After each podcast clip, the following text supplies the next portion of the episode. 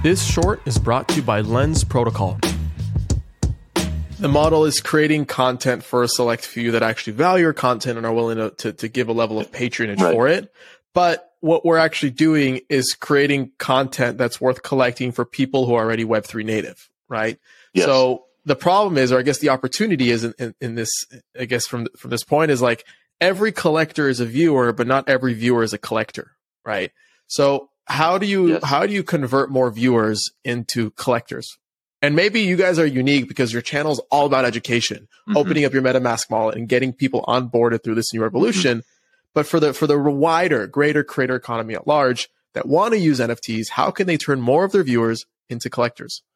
Yeah. I mean, I think like us and you guys, obviously, like we're in a, a, nice little like niche where we educate people on Web3 and our audiences are all primarily Web3 native. I think how this scales out is obviously just through education and getting people um, more comfortable with different aspects of Web3, whether it is taking out a loan on Aave or collecting your first piece of art or collecting your first piece of music, or maybe it's a podcast. Um, but at the end of the day, it does come down to education and making the world um, kind of realize the value of this technology and like the importance of it and how uh, engaging it can be for new people. Um, and it really just comes down to broad scale education, and that's definitely the the hard thing that I think not only podcast NFTs need, but music and art and DeFi and all, every other thing about Web three um, needs to be handled, and it's all through education. What's up, guys? Thank you for listening. If you've gotten this far, then you are a champ, and I owe you a free listener pin.